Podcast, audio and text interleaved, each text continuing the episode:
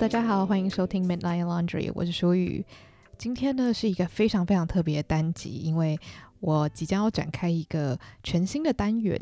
那这个单元呢，就是想要开启一个一人读书会，等于是我自己编读珍·奥斯汀的小说，然后呢，把每三到五章就做成一个单集。那会跟大家聊聊这几章里面发生了什么样的事情，然后我自己的想法、我的补充，然后还有我可能找到的一些资讯，或者是我的一些延伸的闲聊。这样，其实当时会想要做这个单元，主要也是因为就是想要有一个记录，可以让我好好的把我重看珍·奥斯汀这六本完整小说的过程记录下来。然后再来就是不知道大家知不知道网络上有一个网站叫做 Spark Notes， 那这个网站呢就是每个英文系学生一定都有耳闻的一个圣地。它等于就是把各式各样的经典名著啊，可能是诗啊、散文啊等等等，或小说，就是会帮你把所有的重点都写下来，然后还有小说的人物关系啊，或者是它每一个章节想要说的事情啊。就假如说今天要段考了，或者是要期中考要写一些申论题，然后你完全没读书，你要临时抱佛脚的话，你问英文系里面十个有九个人一定都会去 SparkNote 上面看，那上面就是会提供给你很多他们的解释这样子。那当然就是说，如果你考试都只 copy 上面的东西，老师一定会发现，因为教授们也对这些网站是非常的熟悉。但总之，我就其实觉得这些网站虽然当然是让很多人有机会就是可以偷懒啦，不过它其实也是帮助大家在短时间内可以掌握到每一个章节或是每三到五个章节想要说的内容是什么。所以我也不是说我要自诩成为就是 podcast 界的 Spark Notes， 我只是想说可以在我重读这些小说的过程中呢，也跟大家分享我的所思所想。那假如说有人真的也对这些小说很有兴趣，然后也希望有人可以算是用很轻松的方式一起带着入门，或者是甚至有点像一起开一个虚拟读书会的感觉的话，那我会很开心。对，主要这个也就是让我自己有一个记录的好地方，然后做 podcast 也是一种很好的输出嘛，所以等于也可以把我的阅读心得透过说话来整理一下。所以这即将会变成一个就是非常长久的系列，因为我们会先从呃《劝服》这本开始，然后之后也会慢慢的延伸到其他珍·奥斯汀的小说。那为什么我会选《劝服》这本小说当做我珍·奥斯汀一人读书会系列的开始呢？其实也是因为我在阅读珍·奥斯汀小说的过程中呢，劝服算是我最后一本接触到的，那这本也是他很晚期的作品，然后他的主题也相对我觉得比较特别一点点，因为他是讲一对曾经是有婚约在身的情侣，那他们因为某一些现实的原因而分开了，然后最后又再见面。也就是说，他非常像现今大家很喜欢看的那种就是离婚的夫妻再续前缘，或者是前男女朋友因为就是一些刻骨铭心的事情而分手，然后多年后再次相遇的那种剧情套路这样子。所以我在长大之后，我就非常非常喜欢这本书，所以我就决定说，好，那既然要重新开始好好把这些小说读过一遍的话，那我要从《劝服》这本小说切入。而且我知道很多对珍·奥斯汀有兴趣的人，其实相对对于《劝服》这本书是比较稍微不熟悉一点点的，那我觉得这个也是很棒的一个机会，可以让不知道这本书的人也可以稍微认识它这样子。好，那本集呢，我们会讨论到的就是小说的第一章到第三章。那其实每一本小说的开头都是最重要的嘛，因为它会让人知道说，诶，这些角色的调性是怎么样，他们是如何出场的，其实很大程度的会引导读者去判断说，诶，接下来他们会怎么样的在这个故事里面担任各种角色。所以呢，我觉得这本书最有趣的就是在它第一章的时候，它是用一个充满自恋型人格的父亲开始的，那也就是我们书中出现的第一位角色，就是 Sir Walter Elliott。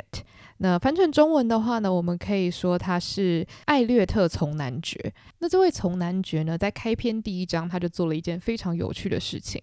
哦，珍·奥斯汀就说他这个人呢，平常无聊的时候或是心情不好的时候，他就很喜欢做一件事情，就是拿起一本书来看，然后看完之后他就觉得，哇，心情非常非常好。这本书是什么呢？这本书是他的家谱。大家有没有觉得超级莫名其妙，有一个人居然可以看家谱而得到快乐？对，就是这么的神奇。这位从男爵呢，他就是非常非常着迷于他自己的社会地位，所以他只要看到就是哦，他的祖先这样子全部都有世袭的爵位，然后又想到自己是一个长得非常好看又有着地位的一位人士呢，他就感到非常的心满意足。哦，所以他是一个喜爱自己地位到这种地步的一个男性。那也就是说，他在自己的外貌跟在自己的地位上呢，他都非常的满意，所以我才会用自恋型人格来为这个人下一个注解。好，接下来我们还会看到很多他的各式各样的人格特质。那其实在近几年，大家也对于自恋型人格的伴侣或者是家人有很多的讨论嘛。那其实很多时候呃，当你在一段关系里面遇到自恋型人格的人的时候呢，你可能一开始不会发现，可是当你发现之后，你可能会有点难抽身，是因为通常自恋型人格的这些人，或者是展现出自恋型人格特质的人呢，他们是比较没有自知之明，或者是说当你想要改变他们的时候，你会发现其实非常的困难。呃，我之前有听过很多医生或者是咨商师在分享，就是关于自恋型人格的恋人啊，该注意什么之类的一些讨论单集。那他们就有提到说，很多时候自恋型人格的养成都是因为他们的父母可能也是自恋型人格，所以这有可能是一种潜移默化出来的人格特质。所以其实要改变是很困难，因为有的时候其实最需要的是病识感。如果今天你不认为自己的自恋型人格有伤害到任何人，或是伤害到你自己的话，那肯定你是不会想要去改变的嘛。通常会想要改变的都是自恋型人格身边正在受苦的伴侣或是家人。虽然是有点扯远了，但是我觉得这真的是跟这个故事息息相关。因为我觉得这位呃艾略特从男爵呢，他就是一个非常充满自恋型人格特质的父亲哦，以及就是一位男子这样。那这位从男爵呢，他对于自己的外貌是非常的满意，然后同时呢，他也对自己大女儿，也就是艾略特小姐的外貌非常的满意。他们两个父女可以说是臭味相投，就是对于自己的外貌还有自己的地位都是属于那种非常自恋型的人。那他们家里其实有三位女儿，其中一位是我们的女主角。那我们的女主角是中间的小孩哦，那讲到中间的小孩，其实大家应该也会联想到，很多时候如果你是在中间的那一位的话，往好处来说，可能上有老大，下有老幺，所以父母不会把太多的期望放在中间的小孩身上，不会觉得说哦，你一定要就是成龙成凤，你一定要成为我们家族这个接家业的人。但是反过来说，其实也有很多老二，他们曾经有表示过，哎，觉得自己好像因为不是最大也不是最小，所以相对的是被忽略的。那在这个故事里面呢，就完美体现了我刚刚说的这个状况、啊、因为父亲对于大女儿的美貌很是满意嘛，他们两个是属于比较相像的人。然后再来小女儿呢，比较早就嫁出去了，那所以也就是比较早离开家。那在后面的章节我们会继续看到她。好，那不过我们的女主角就是所谓的老二，可以说她是有经历过很严重的老二情节的人。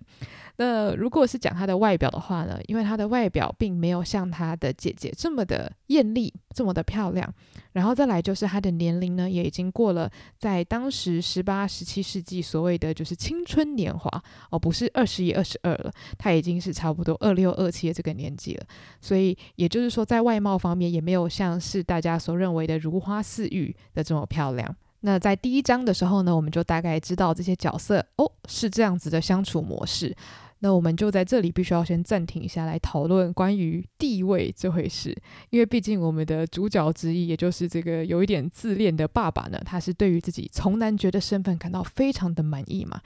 那在就是中国的贵族分类里面，大家应该有听过就是公侯伯子男嘛，所以在英国的这个贵族分类呢，大家也可以用一模一样的方式去看待、哦、所以就是公爵、侯爵，然后伯爵、子爵、男爵。大家如果有看过伯杰顿家族的话，就知道第一季的男主角是公爵、哦、所以叫做 Duke。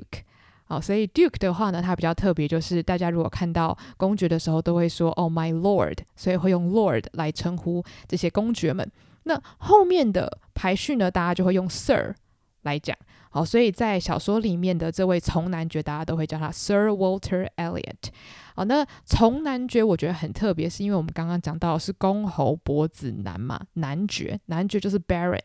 但是呢在小说里面他的地位是 baronet，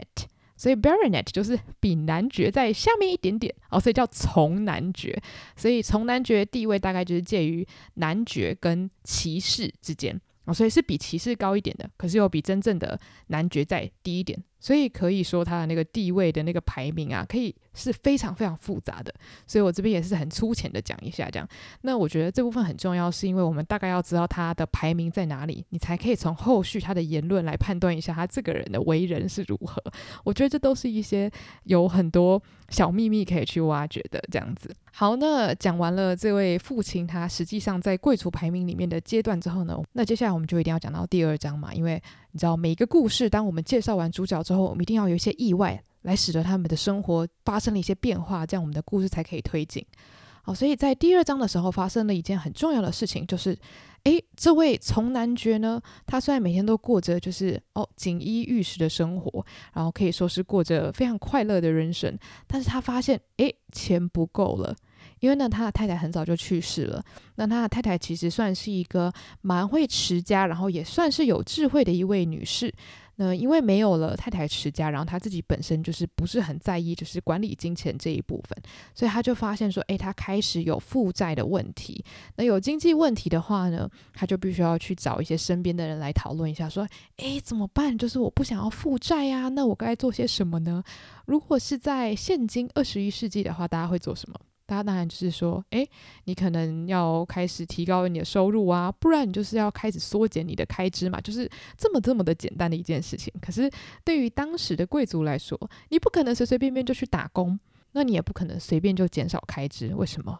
因为三个字，会没面子。你不管是打工或是减少开支，都会让别人觉得说哦好像有损你的威严。所以我觉得在这部分来说，其实当一个有地位的有钱人可以说是非常非常辛苦的。好，所以因为这个经济问题呢，就让大家开始去思考说诶那这个家庭他需要做出什么样的改变。所以这个时候艾略特从男爵呢，他就去请教了两个人。好呢，这两个新角色呢，第一个就是 Mister Shepherd。 那 Mister Shepherd 他是他们认识的一位律师，那另外一位呢叫做 Lady Russell， 那我们就可以叫她罗素夫人。这位罗素夫人呢，她是一位寡妇，但是呢她跟我们女主角的爸爸艾略特爵士是没有什么情感关系的，然后他们纯粹就是算是有友好的友谊这样子。那这位罗素夫人呢，她就是这位爵士太太生前的好友，那她就是一直在这个家的女主人过世之后呢，持续的给予他们关心啊，然后也当他们的算是挚友，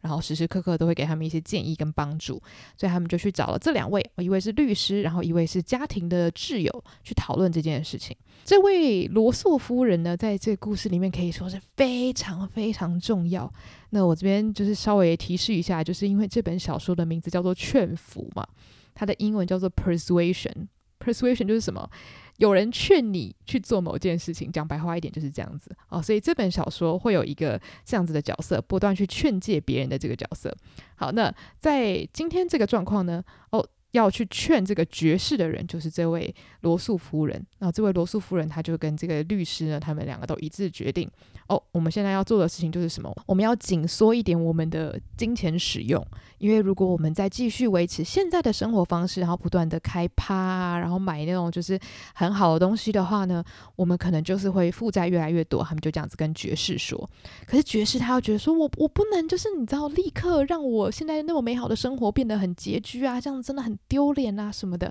好，那他们就开始思考说，那我们是不是要搬到小一点的地方，然后呢让我们原本的房子可能要出租给别人，这样子的话呢，因为我们搬到了小一点的地方，我们自然而然开销就不会变得那么大。那这个比你住在大房子里面，然后缩减你的开支，然后让别人发现说哦你好像过得有点寒酸来得好多了。所以他们几经讨论之后就决定这么做。那这位罗素夫人呢，她的出身也非常重要，因为她的先生是一位骑士。那我们刚刚前面在讲地位的时候就有讲到说，这个骑士是在我们的这位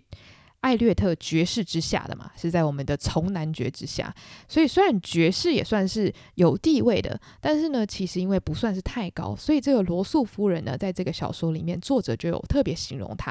她虽然是一个蛮有智慧也蛮有理性思考的人，但是她对于地位这件事情是蛮在意的，所以他对于有权有势的人呢，都会特别的另眼相看，都会特别的哦，觉得说他们应该要得到比较好的待遇啊，会觉得说哦，拥有好的地位好像等于拥有好的品德，就是等于说地位会对他的判断进行一些影响这样子。好，所以我觉得这个是非常非常需要记在心里的一个人格特质。那接下来呢，因为艾略特爵士就是被这两位家庭的好友就建议说，哎，你应该要就是搬个家，哦，他们就开始要决定说，哎，我们要搬到哪里？好，那这个时候搬家大家又要讨论说啊，到底是要搬到哪个地方才不会让我们就是失去原本生活的乐趣呢，还是可以让我们继续享乐呢、啊、读到这边的时候，其实我心中就真的觉得说，哇，这真的就是你没有那个屁股你还要吃那个泻药，就是已经欠债了，可是你还是在思考说你要怎么样可以过得漂亮。对，所以这个部分我就觉得哦，这个家庭里面的爸爸跟长女实在是对于很多现实层面的事情是没有什么概念跟想法的，比较会只在意自己。好，那这个也就套回我前面说的有一点点自恋型人格的特质。那我们的女主角安，也就是这个家庭的老二呢，在这个时候她就出现了。其实她是一个非常可以思考，然后有非常多很好想法的人，可是她的意见常常都会被忽略。不过在这个搬家事件的时候呢，哦，终于这个罗素夫人就有去请她发表一下她的想法。那他也是非常赞成说，哎，我们真的是要搬家，然后减少开支。不过接下来又发生了一件让这个女主角觉得心里有点难过的事情，就是因为呢，她的爸爸跟她的姐姐，因为还是想要维持原本很棒的社交生活，所以想要搬到巴斯。那巴斯这个地方呢，在当时的摄政时期，或者是在大家看珍奥斯汀的小说或是改编电影的时候呢，应该都可以很常发现巴斯是很常出现的一个地名，因为这算是当时的社交圣地。所以像我们的女主角安，她是一个比较相对内敛，然后比较没有那么喜欢就是一直在外面认识人啊，开 party 啊之类的，所以他就会觉得他很不喜欢巴斯那种人声鼎沸啊，然后闹哄哄的那种感觉。但是呢，因为你知道女主角的命运总是多舛，她想要的事情她一定都得不到，所以呢，最后他们家就决定说，好，我们要搬到巴斯。那在这期间呢，其实中间有一个我觉得蛮有趣的叙述，就是说其实罗素夫人在他们家虽然是属于一个挚友的概念嘛，但是她跟这个长女，哦，也就是艾略特小姐，她的名字叫做伊丽莎白，她们其实并没有这么的和睦。那伊丽莎白反而比较喜欢那位律师的女儿，叫做 Missus Clay。 所以这部分我觉得我自己有一个小小的解释，就是说在头两章其实就可以发现伊丽莎白跟罗素夫人他们都是属于有点 alpha 类型的人。所谓 alpha 类型就是那种，我就是这个房间的女主人，哦，我就是这个对话里面最强的一个人，就是他们是拥有掌控欲，拥有想要说话或者是影响别人的气息的。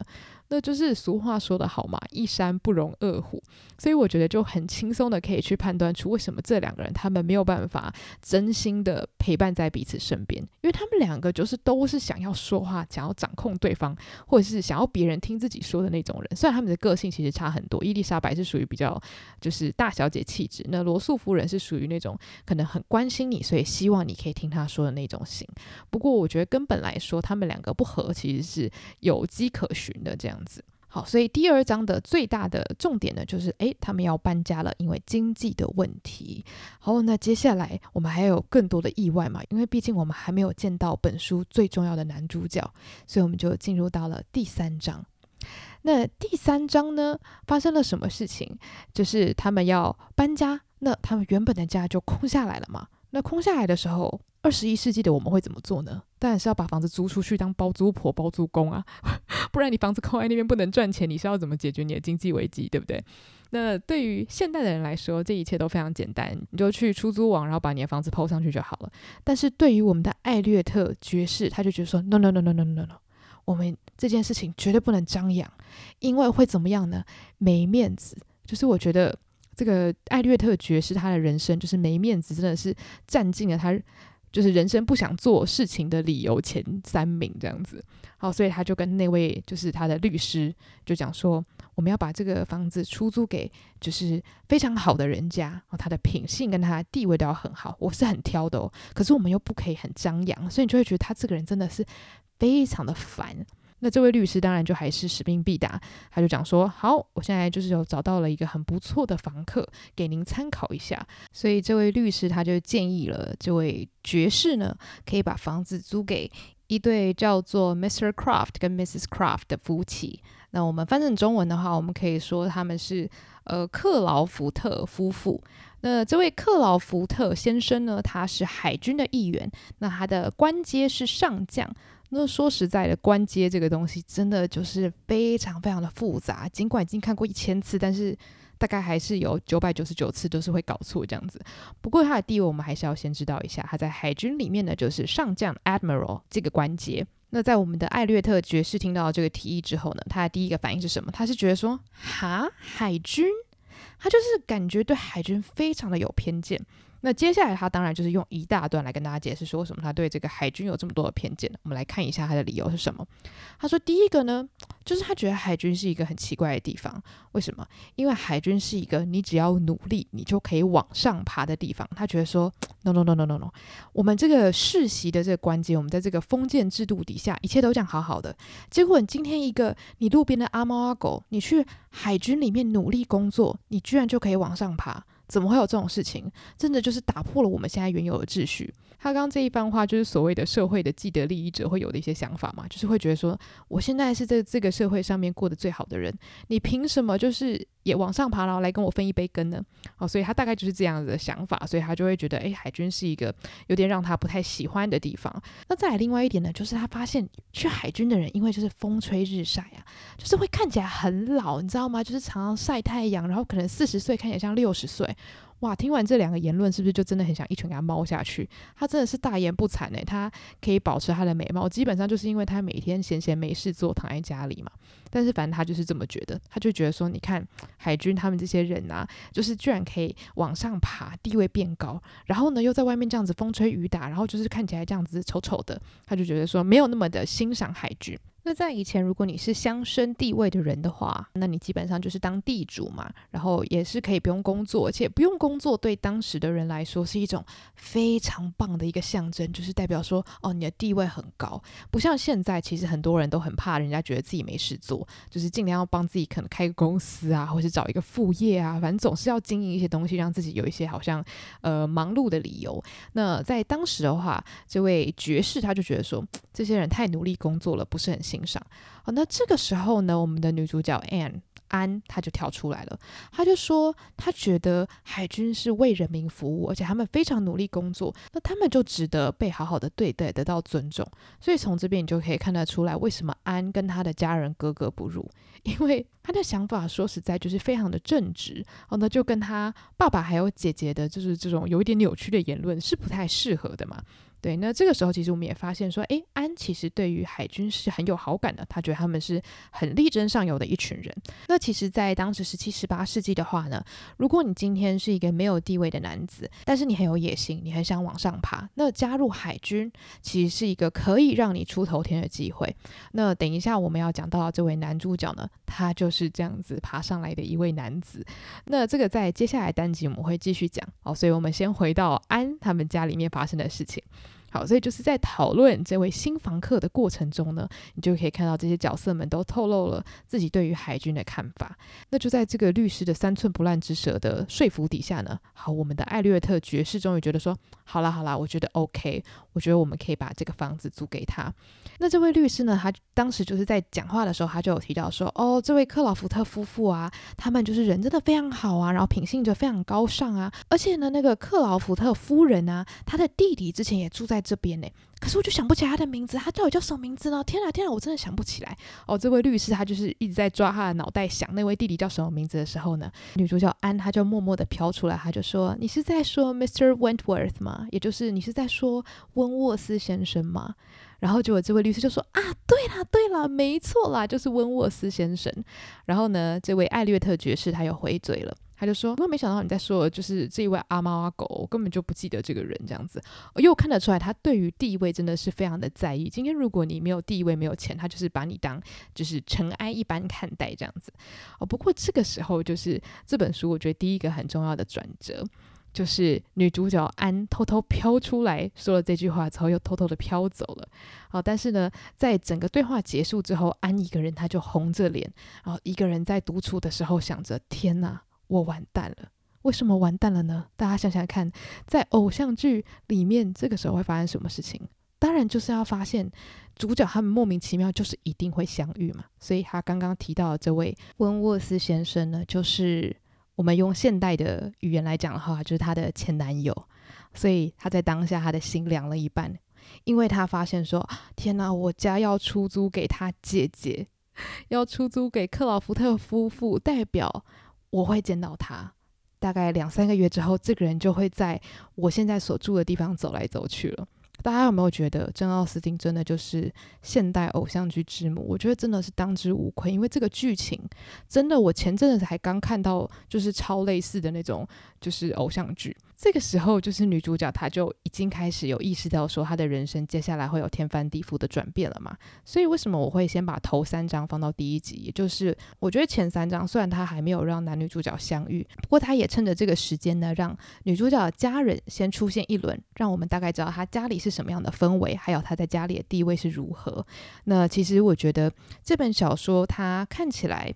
呃，氛围稍微会比较灰暗一点，其实并不是因为她的故事本身真的非常的痛苦压抑，而是因为我觉得女主角她本身是属于比较内向一点点的，而且她的个性跟她的家人说实在是非常的不合，所以你很快就可以发现说，她在这个家庭里面很难拥有自己的声音，她很难快乐起来，很难找到属于自己的一个位置，因为她的爸爸跟姐姐可以说是觉得世界要绕着自己转嘛，他们根本就没有心思去考虑别人，或是考虑考虑像安这样子的人比较特别一点，不喜欢呃社交一直抛头露面的这样子的女生在想些什么。那我觉得如果是第一次读这本小说的人，读到第三章的时候一定会想说，哇，真的太刺激了，她跟她前男友见面到底会发生什么事情，还有到底为什么她没有跟她在一起，还有为什么当初他们会分手。呃，也就是说他们当时到底为什么没有结婚啊？因为以前的人就是你在一起的终点就是要结婚嘛，在适婚年龄赶快结束这整件事情。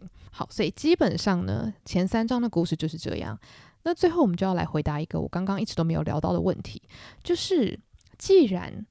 非常自恋的爸爸跟姐姐都长得非常的漂亮，条件也非常的好嘛，因为家里是有钱的啊，那为什么她漂亮的姐姐并没有结婚呢？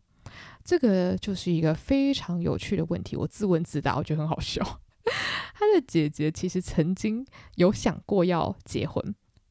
应该说这个本来就是她的就是目标之一啦。那她姐姐现在也就是已经快要三十岁了，也是非常的超过适婚年龄。那这件事情会发生，主要是因为本来她的姐姐是非常想要嫁给她的，算是一个远房的堂哥，总之就是一个亲戚，远房亲戚的概念。为什么想要嫁给远房亲戚呢？主要就是因为他们家里没有男生，没有长子，所以在英国当时封建制度下面，你不能够随便把你的头衔就传给你的女儿，要传给就是离你们那个就是亲属关系最近的一位男亲戚，所以他这个从男爵的位置呢，就是会传给他的远房堂哥，也是叫做 Mister Elliot， 也就是艾略特先生啦，他们都是艾略特一家嘛，所以他就想说，嗯，如果我跟这个艾略特先生结婚的话呢，诶，这样不是刚刚好吗？就是你知道，我们把好的都留在我们家里，那我就还是可以过上好日子，然后头衔也保住了。但是呢，这位艾略特先生就是一直没有要配合这件事情，就是每次他们进城想要跟他见面的时候呢，他就一直爽约，一直爽约，一直爽约，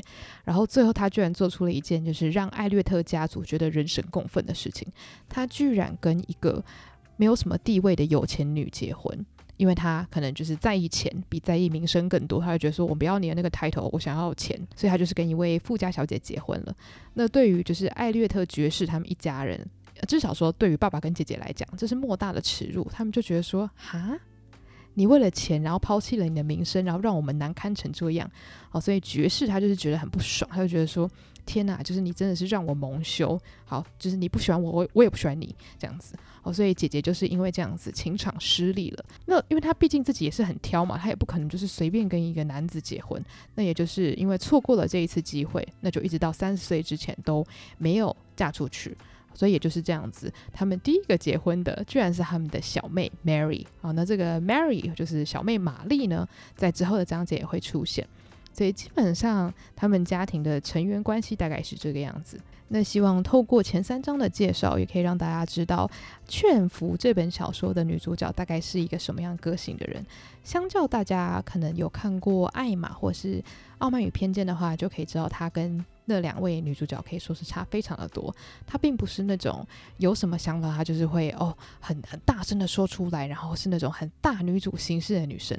但是你也可以发现她绝对不是一个懦弱的人，因为在他们进行那个跟海军有关的讨论的时候，她也是很勇敢的就有说出来说她觉得海军是很值得尊重的职业，她觉得他们是一群很棒的人。所以你看得出来她是有她自己的独立思考的，只是她在外界的压迫下并没有办法很好的做她自己。哦，那整个家庭比较愿意听她说话的也就是只有罗素夫人而已。哦，那这位罗素夫人因为就是在、呃、安的母亲死掉之后就继续成为他们家庭的挚友嘛，所以也算是有一点点像代替妈妈的角色陪伴着她。那在之后呢，这位罗素夫人也会在安的生命中扮演很重要的角色。那这个我们在之后的单集就会好好的继续讨论。希望今天的介绍或者是、呃、分析闲聊可以让大家稍微对这些小说的角色更了解。那如果大家有想要建议我多说点什么，或者是只是纯粹想要回应想要跟我聊天都可以。我的 I G 是 Andrea Lin 八五一一， 那所有的资讯都会放在节目的叙述栏。那大家如果想要听两个女生对于一些生活的所思所想有一些讨论的话呢，也欢迎去追踪或是收听我的主 podcast 午后女子会，资讯一样都会放在下面。那就祝大家有个美好的一天，那我们下集再见喽，拜拜。